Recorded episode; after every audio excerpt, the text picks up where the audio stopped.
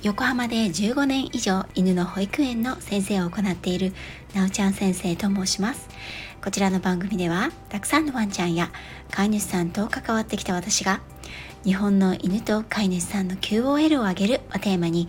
犬のあれこれについて私個人の見解からお話ししています。時には子育てネタや留学時代や旅行の思い出などのお話もしております。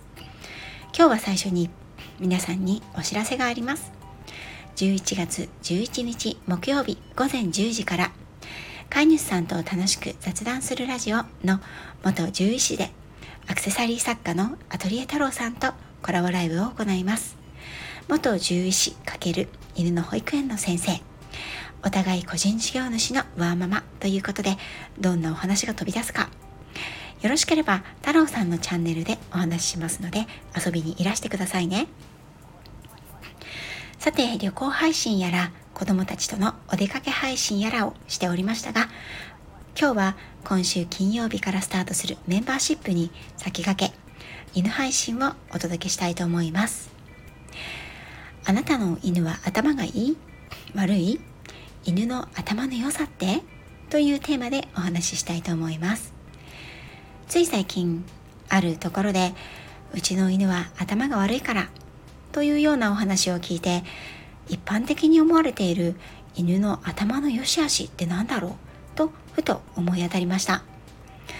皆さんは頭のいい犬と聞くとどんな犬を思い浮かべますか？それなりに思い浮かべる犬種などはあると思いますが、ちょっと調べたところ以下のようなランキングが多く見られました。5位ドーベルマン、4位ゴールデンレトリーバー、3位ジャーマンシェパード、2位プードル、1位ボーダーコリー。これらのランキングの多くはブリティッシュコロンビア大学の心理学教授スタンリー・コレン教授による世界的に有名なランキング The Intelligence of Dogs を参考にしているサイトなので、そちらのサイトからの引用をさせていただきました。皆さんはこのランキングを聞いてなるほどと思われますか？ちなみに今度私がお話しするおすすめ犬種、おすすめしない犬種はこれらのランキングをとっても無視しておりますので、あしからずご了承ください。そしてこちらのランキングなんですが、何をもってこのような順位になっているのかお分かりですか？これは実は訓練性能が高い犬という評価が多いんですね。訓練性能とは何かというと、簡単に言うとですね、人間の指示や訓練に対しての理解や習得、反応が優れていて早いということになります。要するに人の言うことをよく聞いて行動がすぐできるかどうかということになります。ランキングの5位の犬たちの中には牧羊犬、狩猟回収犬が多く入っていることが特徴ですね。牧羊犬、ボーダーコリーやジャーマンシェパード、狩猟回収犬、ゴールデンレトリーバーやプードルは特に過酷な仕事を人間と共に行うように繁殖されてきたという歴史があります。ですから必然的に人間の指示をよく聞き、それを理解し素早く反応するという個体が繁殖に使われてきたんです。そしてその結果としてその性能が強化されてきているんですね。反面、例えば訓練性能が良くないと言われるような犬種、ビーグルや秋田犬、ブルドッグ、バセンジー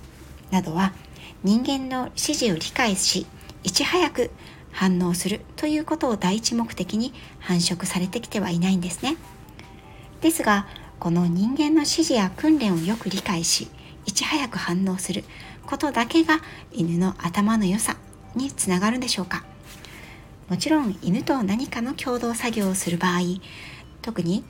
狩猟や牧羊などの昔ながらのお仕事とともに、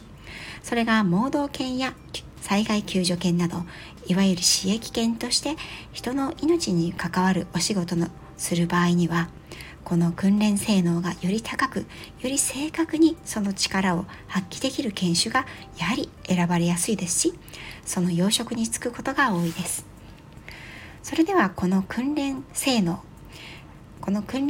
が高ければよりペットとして優秀であり飼いやすい犬種なのでしょうか。私はその件に関してはイエスと声高に言うことは簡単にできないなと思っています。詳しくは金曜日にお話しするおすすめ3犬種、おすすめしない3犬種をお待ちくださいね。ペット犬としての役割は、人と一緒に楽しくストレスなく暮らすこと、人の良きパートナーであることだと思います。そして逆に言えば、訓練性能にかかわらず全ての犬がそうなる可能性を秘めていると言えます。私が個人的に考える賢い犬とは何か、最後にその超個人的な基準をお話しするとすると、それは適応能力の高さではないかと思っています。どんな状況、環境、変遷にもそれなりにストレスなく対応でき、楽しめ、順応できること、そういうワンちゃんを見ると私はこの子は賢い子だなと思います。この賢さは、そして犬種による違いというよりも、その子がどのようにそれまで生きてきたか、どのようにお世話をされてきたかに現れるような気がします。すなわち経験値の高さ、社会性がよくされているとも言えるでしょう。人間で言えば協調性があり、空気を読みながらも自己をしっかりと持っていて楽しんで生きている人と言えるでしょうか。100個のコマンドを聞き分け素早くこなせるよりも、他の犬や人とトラブルを起こすことなく落ち着いていて、自分のスタンスを持ちながら相手をよく観察し、自分に必要なメリット、デメリットを瞬時に判断して行動することができる。そういうワンちゃんを見ると、犬種に関わらず、この子は賢いなと舌を巻いてしまうことがあります。もちろんこれは私の独断と偏見ですのでご了承くださいね。賢い犬、頭のいい犬には実はデメリットもあります。その賢さゆえ先回りをして人が教えていないことも学習をして、飼い主さん的には不都合な行動をとってしまうということもあるんですよね。いずれにせよ頭の悪い犬というのは、私は講義で考えればいないんじゃないかなと思っています。すべての犬たちはその子の生きてきた価値判断で行動します。その価値基準がたまたま私たち人間社会の常識から離れていたからといって、その犬自身の知性が劣っているかどうかというのは、我々人間の意識では計り知れないものがあるんではないかなと思います。そして犬はあらゆる動物の中で最も人とのコミュニケーションを取りやすく進化してきた生き物です。人と犬とのコミュニケーションを深める方法を間違えている、または怠ってきた結果、飼い主さんの目から見た頭の悪い犬を作り上げてしまうということもあるんだということを、ぜひ覚えていただきたいなと思います。すべての犬たちは能力と可能性に満ちています。それを生かすのも殺すのも関わる人間次第、飼い主さん次第と言えることが、犬と暮らすという醍醐味の一つじゃないかなと私は思っています。最後までお聞きいただきありがとうございました。さて、今日は私の住む横浜はとっても雨がひどかったです。午前中は特に雷を伴ってとっても激しい雨が降っていました。皆様の住む地域ではいかがでしたでしょうか。そしてこんな雨の日なんですけれども、夕方には空が少し明るくなって、なんと虹が見えました。そこで私から最後のプレゼントで皆さんに歌ってみたい歌がありますので、よかったら最後まで聴いていただけると嬉しいです。虹。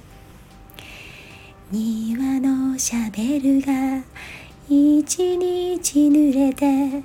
雨が上がってくしゃみを一つ、雲が流れて光が差して、見上げてみれば、ラララ、虹が